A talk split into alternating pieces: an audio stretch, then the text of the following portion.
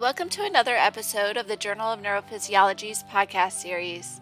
In this podcast, senior author Dr. Sarah Garfinkel will be discussing her recently published manuscript titled Sensitivity to Changes in Rate of Heartbeats as a Measure of Interoceptive Ability with editor in chief, Professor Nino Ramirez. So let's get started. Hi, Nino.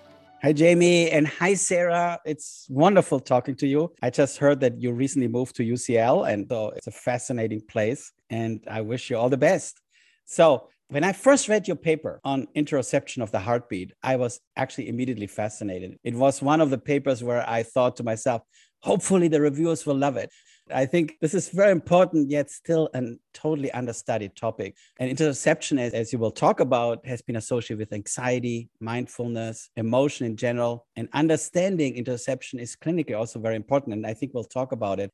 In fact, it reminds me of my own work on the neural control of breathing, where everyone focuses on the role of breathing and ventilation in the lungs, oxygen, yet breathing is so much more. And many people know that, but the scientists don't know this. So I think it's very important. And I think the same applies to the heart. Everyone focuses on the heart as a pump, Yet we all know that the heart is so much more. And I think wasn't the Greek philosophers like Plato or something, they thought that it's the seat of the soul. So my apologies in advance, Sarah, if I try to provoke you sometimes to speculate about how behaviors such as breathing and the heart intersect and influence interoception. But I think that makes this a very fascinating study. And here you focus a lot on the methods, which I think is also important that we bring across that it's so critical to have the right methods to get to this extremely complicated topic, actually. So, why don't we start first simple? And Sarah, why don't you explain to the listener what is interoception, for example, relative to exteroception?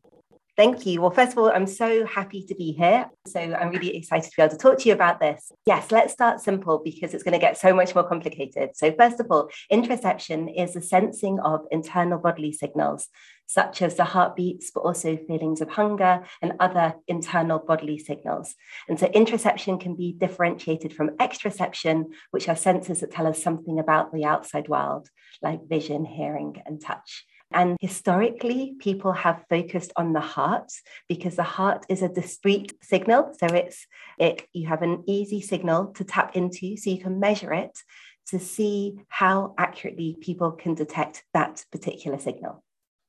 Yeah, and, and the heart is a rhythm. And I think different rhythms and how they intersect is such an important topic in general for the brain. And again, something most listeners don't know. Really, the brain is all about rhythms, and the heart is really one that plays a big role there. So, well, oh my God, I already said it why interoception is so important. But why don't you go further yeah. and, and explain to us why it is so important?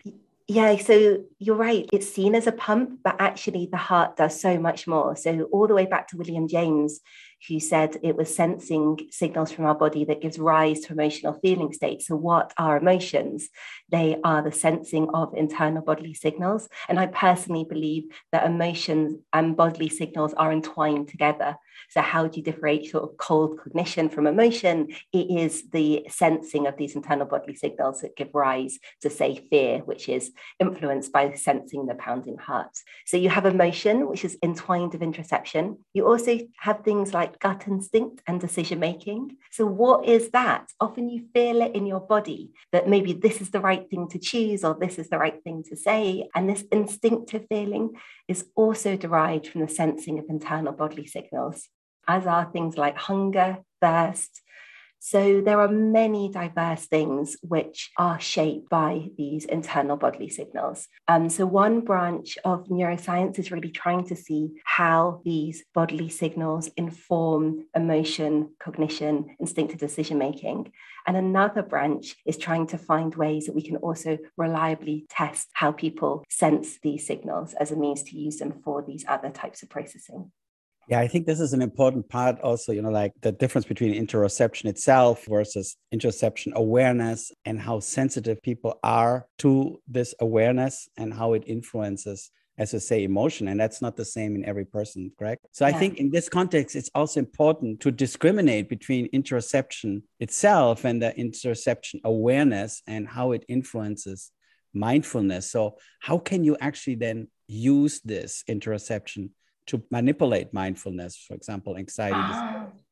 Oh, it's so interesting. So, first of all, you've already touched on a very interesting thing, which is sensing and being influenced by these signals relative to the awareness of these signals. And here is where I think the interoceptive system is really different from the exteroceptive system. So, the exteroceptive system has been developed to tell us something about the outside world. We want to know if we've seen something, heard something, felt something. We need to know that. Whereas for the interoceptive system, our brains are processing signals from the body all the time. And if we were aware of them, then we would be bombarded by these internal signals that would be distracting. So actually, you have a coupling of the exteroceptive system to awareness if you need to. As long as you're attending to something, you pretty much know whether you've seen it or felt it. Whereas with the interoceptive system, even if you attend to it, you may be able to process the signal and be guided by it, but you're not necessarily aware of the signal. So you have this decoupling of awareness with accuracy or sensing greater for the interoceptive system. you know what? I think this is so important also specifically also for scientists that you know we tend to not rely on our gut instinct. Ah now let's get the feelings out of the way. But yet you know there's so much there that is below, below our consciousness and yet it's so important. And in a way a little bit it's also the same uh, true for exteroception because you have this fusimotor set that where if you're in a in a tense situation you're way more sensitive to exteroceptive uh, information. And also there it, you're bombarded. Every step you're bombarded by this information yet it will be highly confusing if it reaches your consciousness. I sometimes feel that consciousness has such a small range of what we can take and you have to protect it all the time Oh my God, you're saying so many things that just really wanting, yeah, so interesting. But yes, well, but what you've just said about being under threat, then you have changes in internal bodily signals. So under threat, your heart is racing stronger and faster. And actually, this is going to change the way you process exteroceptive cues. So some of my other work shows how fear stimuli and threat stimuli are actually boosted by cardiac signals. We're more sensitive to threat. Our amygdala signal is higher. We're more likely to be able to process something as more fearful if our heart is beating stronger and faster. So we also get a prioritizing of information as a function of what the internal body is doing. So you get this lovely interplay between internal processing and external processing as well. Wow, Sarah, you call it the lovely interplay, but you know what? It can be a catastrophic interplay. yeah, no, it's true. yeah. yeah. if you're like uh, be, nervous yeah. or something, and then your heartbeat goes up, and that causes this excitatory feedback, and that can drive you into a catastrophe. And the same thing is, again, sorry that I come back to breathing, but it's the same situation with breathing. If you're, let's say, in a fight or a stress situation, you hyperventilate, your heart rate goes up, yet that basically makes it even worse. You have to control it. Yeah. Absolutely. And in order to control it, you maybe need good access to these signals. So the relationship between the precision and the accuracy and how it is related to autonomic control. I absolutely agree that these systems are endlessly fascinating to me. But I actually first got interested in these systems when I was working with individuals with post traumatic stress disorder. These individuals had racing hearts, they have a lot of autonomic change, and they also have persistent fear responses. They have heightened fear memories, they have flashbacks of trauma, they are in a fearful state. And actually, you're right that understanding these mechanisms can also give us deep insight into um, pathological conditions and the body brain interactions that maybe underlie patterns of thought and processing, which can be hard and related to symptoms. Yeah, thank you so much. And one of the biggest problems of PTSD is the hypervigilance, uh, anxieties, and dyspnea. Now, you have the other side of the coin where you have the calming, like deep breathing, meditation influences. And how do they play a role also together with the heart in doing the opposite, that actually they can calm you? And I think we really need to be able to disentangle all the processes which are involved in interoception. So I talk about interoceptive accuracy within this paper, but actually, I believe that's only one component of interoception. So we have the accuracy with which you can detect the signals themselves. You also have the nature of the signals themselves. Are they strong? Are they fast? And those are dynamically interacting with the brain to shape neural activity in the brain as well. So you also, in addition to the strength of the signals, have their neural representation. And then you also have your conscious awareness and insight into these signals. And then you also have the attribution of these signals. Are they signaling threats? So you have all of these, and you have attention as well. Are you hyper vigilant and attending more to these signals? And actually, a hyper attention to these signals also changes the nature of these signals in the brain. So the size of the heartbeat evoked potential in the brain is actually magnified when you're paying attention to the heart. So you have all of these higher order attention, attribution, then accuracy levels, belief levels, insight levels, and the nature of the representation of the signals themselves in body and brain. And all of these go on to shape interoception as well as emotional responses and the way that the body can influence um, cognition and emotion. So you yes. mentioned breathing, which is another way that you can modulate these signals. So slow breathing will introduce more heart rate variability and also change the speed of the heart as well, and also change the nature of how then those signals are represented in the brain. And this can influence and instill more of a calming effect through the way in which you're changing the patterns of the signals themselves. Sarah, you know what? I think we made the perfect introduction for why your paper is so important. And because it must be extremely challenging to study interoception because it's so much influenced by by all the other like how you feel what your day is etc so maybe we talk now about the core of your paper the methods. What are the challenges uh, studying interoception compared to exteroception and could you explain exactly how you can use these methods then to study this and what are people using at the moment and what did you do new in your study so, interoception can be tested in all of these different ways from behavioral accuracy measures to brain scanning measures. But what you need is a veridical signal. You need a real signal in the body to see how people detect it or use it. It's very easy in some ways if you're scanning someone's brain and tracking a physiological response. But if you want to measure people's accuracy to it, you need to tap into a signal in the body. You need to monitor it, and then you need to see how accurately people can detect that signal. So, historically, people have looked at the heart because, as I opened out with, it's a discrete signal that can easily be monitored using a pulse oximeter or an ECG. And historically, people have used methods such as getting people to silently count how many heartbeats they have in a specified time frame. So people sit at rest, so their heart rate isn't elevated. A computer will say start, people will close their eyes, count how many heartbeats, the computer will say stop, and they'll give a number. And then you can look at how many heartbeats people report relative to how many they've actually had. This is a method that's been used over decades. However, it has become incredibly controversial in recent years to the point where there have been interoception wars and debates, and people hate this task. and it's because um, you can see that people may have a knowledge of their heart rates, like my heart beats maybe 60 beats per minute, or they may have some sense of what number they should say. And how do you know that they're not being influenced by higher order beliefs and guesses and knowledge of their heart rates, maybe if they're just good at judging time, relative to actually tapping into those signals and really testing them.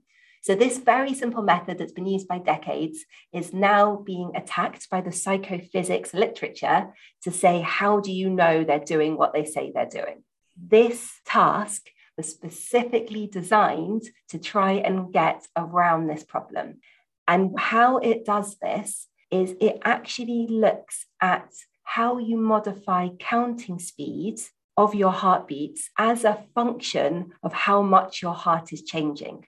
So it's looking actually at that specific equation, it's looking at that slope between your actual heartbeats and your uh, reported heartbeats as a means to see how you change your counting speed as a function of changes in heart rate variability. And it's done at rest. So people are just sitting still. So we're not doing anything to elevate their heart rate or change their heart rate variability. So we know that heart rate changes naturally as a function of the breathing cycle. And we're just taking advantage of that natural heart rate variability at rest to see if people modify their counting speed of individual heartbeats with these natural changes in, in heart rate variability. You know, Sarah, that's why I was so fascinated because I think you're coming actually to the core. So it's not much more, not only more objective to measure, but you come at the core of what we're actually trying to probably regulate because this heart rate variability is so important. I mean, it is sign of autonomia in general you know how is breathing and the heart coordinated in the brainstem and how do these reflexes work? And so i think by looking at the heart rate variability you you actually look at what is actually important here. And the question however is heart rate variability is so complex in itself you know you have the respiratory sinus arrhythmia you have like these these fast heart rate variability and you have the slow ones the Mayer waves the baroreflex etc so how do you disentangle these different types can people actually sense that so at the moment, and I think this is why this paper has inspired future questions to look at the nature. I think for me, that's the main take home message of this paper is the nature of these autonomic signals and how they may shape interoception. And I think this is the main point. And actually, this paper raises so much more questions than it answers, but in a way, to me, that's exciting as well. The point I want, and this is quite a, even I struggle with this point because it's, I find this really hard um, so please tell me whether this makes sense or not. What we find is the reverse of what you would expect. So, what you would expect is that as people have more heartbeats, so as you have faster heartbeats suddenly that happen with this natural heart rate variability, you would expect people to speed up and count more heartbeats. You would expect the two to go together. But actually, what this paper shows is the very reverse that actually, as you have more heartbeats, people count less heartbeats. My God, yes, this is fascinating. So and, and, this, mm-hmm. yeah. And I was thinking about this myself. So here's my little and look, I'm not the expert and I'm really speculating. But you know, the heart rate variability is very sensitive to dysautonomia. So basically, when you're under stress or something, your heartbeat goes up, but then the heart rate variability goes down. And so maybe as you get into the stress situation, you don't want to signal to your brain so much because as I said, if you're in the middle of a fight, you don't want your heart rate to drive your panic even more. You want to quiet it down. So maybe it's a, it's a way to protect you from this as your heart rate goes up and therefore you you cannot signal it so much. Speculation, but I don't know whether it's clear. I love it. I love that point so much because I sort of instinctively felt it was something adaptive. Um, and I and I think that's an intriguing mechanism. And that's why it really goes to needing future research to look at the nature of heart rate variability, what's driving it, and how that might shape interoceptive and processing in the moment to really be able to dissect the mechanisms underlying this.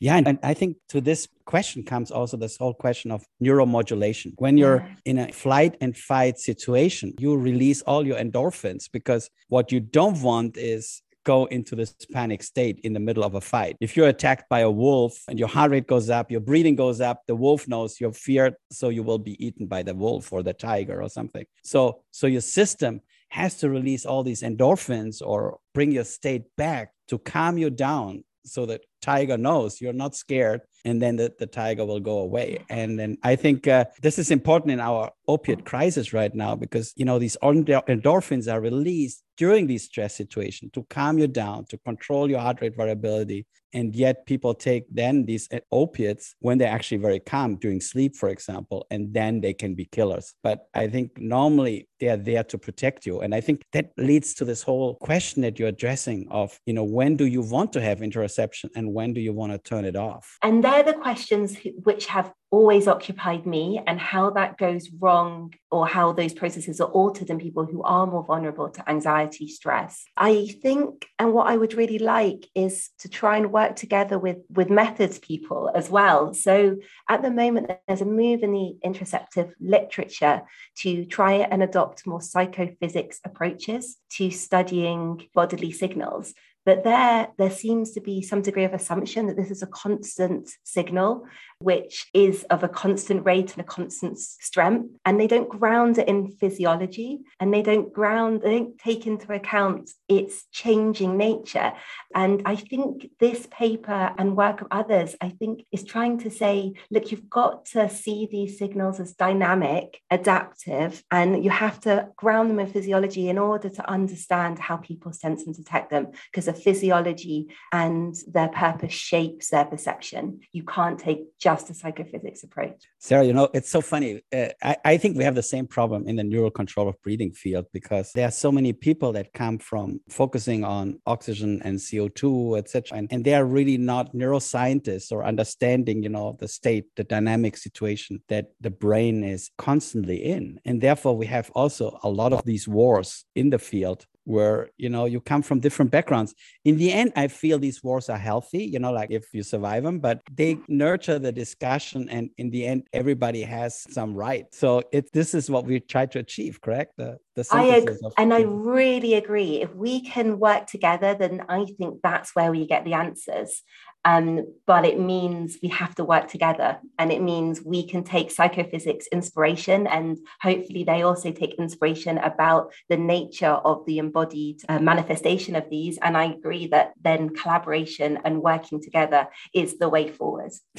I think one other important part that we haven't really talked, if we think about dysautonomia in general, it's not only your psychology that changes your heart variability, but a lot of disorders, diseases changes like epilepsy, sleep apnea, all this changes your cardiorespiratory coupling. And the question is if it changes this, does it also change your interoception and if it changes your interoception, does it also lead to psychological problems? So it starts maybe with a pathological dysautonomia that is driven by, let's say, reactive oxygen species or other metabolic problems, but then it's translated into the psychology. And, and I find this kind of interesting question because, for example, epilepsy, everybody focuses on the seizures, etc., but there's a lot of psychological issues associated with this, and we don't get it. And maybe interoception is one part of it. Again, I love to speculate, and thank God we don't have to put it in peer review what we say but but i think uh, it's these are very interesting questions that need to be addressed and I do wonder if we are moving more to a revolution like we were in the decades of the brain,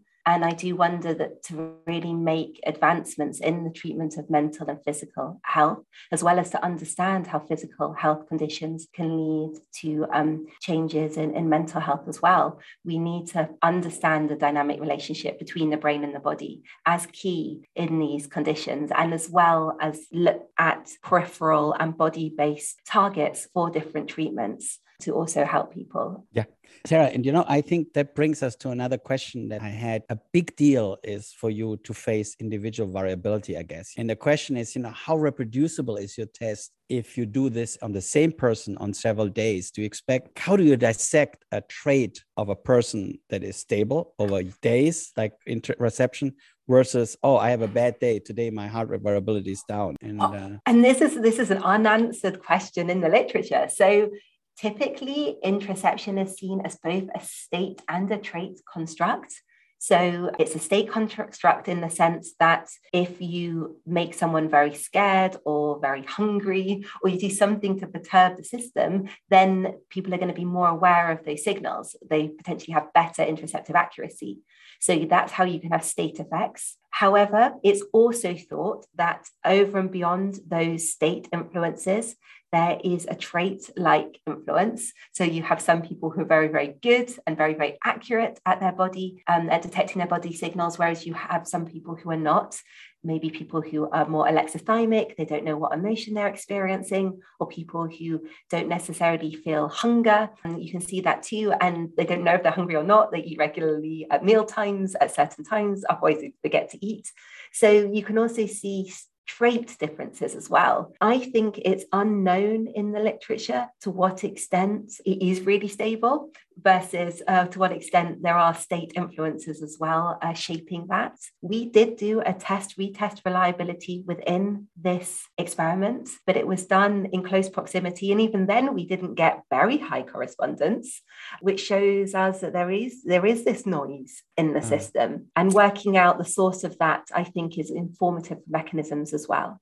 Yeah, and I think it's fascinating because you're getting into this interface of what is actually a disorder and what is actually an advantage you know like when you think about autism or adhd etc you know one of the parts of the problem with autism is there's difficulties to socially interact etc and Yet at the same time, there are advantages to this. I remember one father telling me that when it was about basketball, his kid would not get distracted by all the noises and would always hit this basket and because there's total focus. So the question is, you know, whether in fact some part of the interoception can be used to better describe actually these complex disorders where maybe their interoception can be turned down much better than in a normal person or maybe we have the opposite in ADHD kid where they cannot turn down their interoception and and therefore they are constantly distracted. So it could be a cool probe to better describe what is going on in, in these children. And I think that's true. And also it can help people. So um, anxiety is very, very comorbid in autism.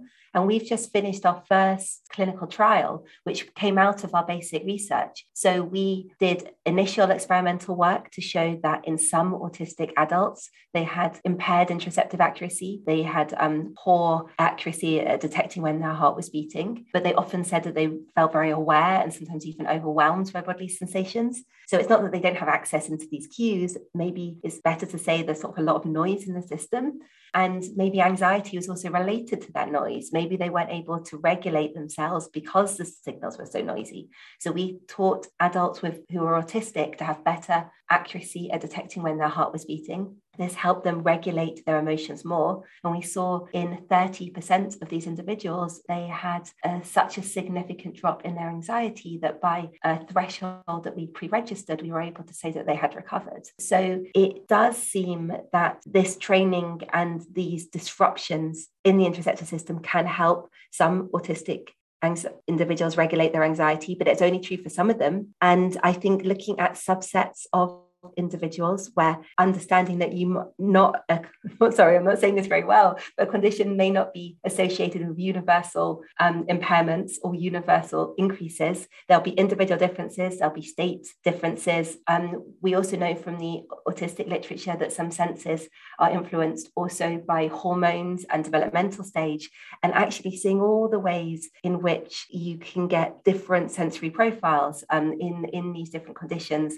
can be complex complex and vary in so many different ways as a function of internal context, individual differences, developmental stage. Yeah, and I think you know this uh, brings us to a very important question you know, how do you define a disease because i mean autism is a spectrum and and the earlier you recognize it the better you can intervene but really you would like to understand what's going on in every individual and we get to this processing of this information. Are they processing, let's say, interoception faster, and therefore they have a, a higher gain to respond, or mm. l- slower? And and basically, these are very questions that then comes to the neurobiology of interoception. Now, maybe can you talk about what we know about the neurobiology? Like, I think the insula is a big deal here because uh, that's also where breathing and the heart come together. So maybe and the insula, yeah. Oh, insula is my current favorite brain area. So the insula um, is involved in uh, the representation and the sensing of internal bodily sensations. So there is lovely experimental work by um, Breakspear and his group, where they look at uh, heart rate variability in the scanner and they just model that and then they regress it in a model to look at neural coupling with heart rate variability, just to look at how neural activity and cardiac activity coexist. And you see representation in the posterior insula, suggesting that there's lovely coupling there between uh, heart rate variability and neuronal activity. And work by Hugo Critchley, who is my old mentor and now is one of my main collaborators, he did seminal work in the scanner where he got people to focus on their heartbeat using these little uh, cardiac tests. And he was able to show that the more accurate people were at detecting when their heart was beating, the more anterior insula there was, specifically on the right side. So it seems like this sort of gradient in the insula from the posterior being more the representation of these signals in the body, and the anterior being more the sensing and conscious awareness of these signals. And this is so important. Yeah, sorry, you go on. No, no, no, no. I, I, I didn't want to stop you on your flow, but I think one of the questions when we come to the neuroscience is also we all know about these the pain, the deferred pain. You know, like you have these organs inside and you don't sense them obviously in your and so you defer it to sensory exteroceptive receptors on the skin. Do you think when we come to interoception has similar influences on exteroception that helps us bring it to consciousness or like the idea that okay your interoceptive state is changing i th- and that changes your senses of your exteroceptors and you become hyper vigilant or less vigilant about this so it's a really interesting way of framing it. It's very possible that framing is right. The way I've always thought about it is our brains and our bodies are dynamically coupled. So when a signal in the body changes, the neural activity changes as well. And then that neural activity can act as carrier waves to prioritize shape the way in which you process the world. It's like a filter which puts its touch on the world. So you get different states in the body that augment, attenuate, and color the way you process the world.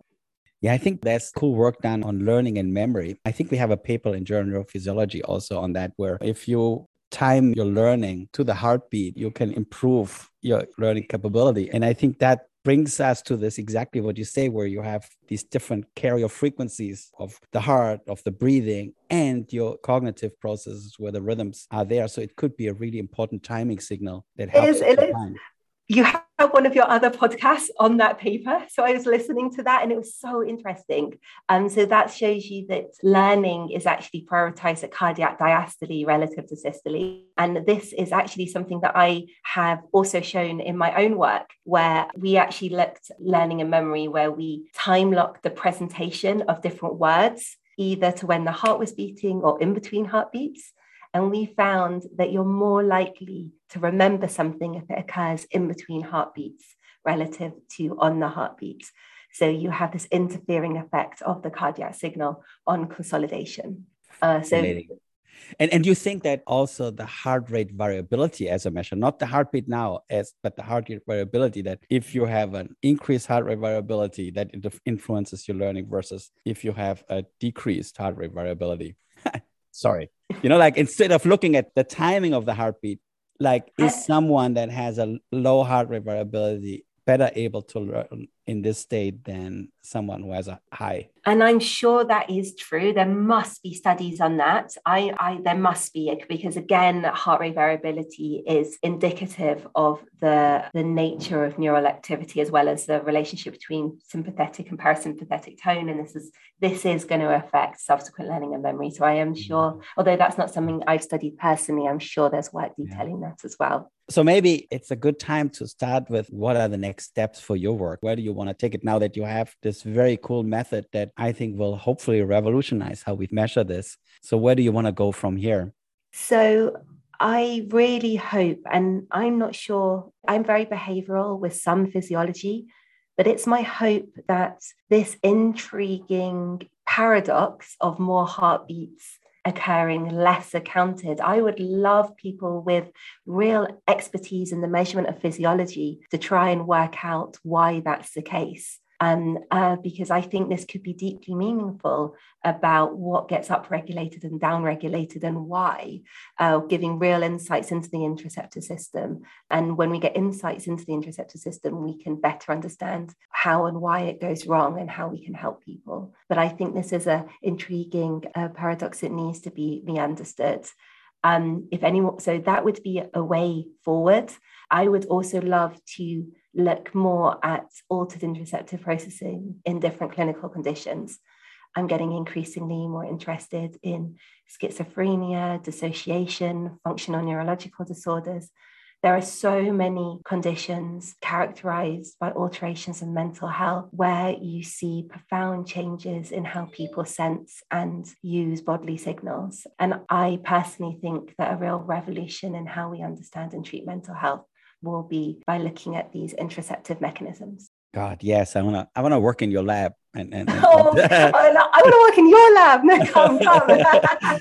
no, but this is really interesting. And and I think, you know, the whole idea how dynamic your brain states are and how they're influencing each other. I mean, interoception could be a cool tool and translate it into then the psychology that often gets criticized because it's woolly, but this is a mechanism where you can actually get to it. And also there's so many disorders. Actually most neurological disorders are associated with psychological problems and we treat them as something separate. You know we treat as i said already the seizure.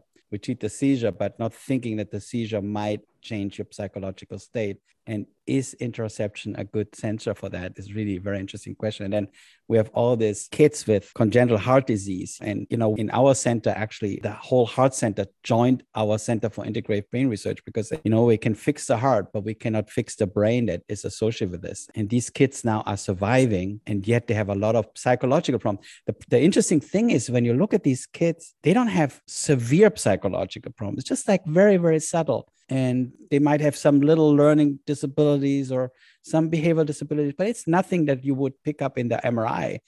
But I think you can pick it up with looking at interoception. So I think, yeah, there, there are millions and millions of new steps, I guess, working. That's so mm-hmm. interesting. Oh, yeah, I would love to talk to you more about that. That's so fascinating. Thank you. So, Sarah, what are the important take home messages for our listeners?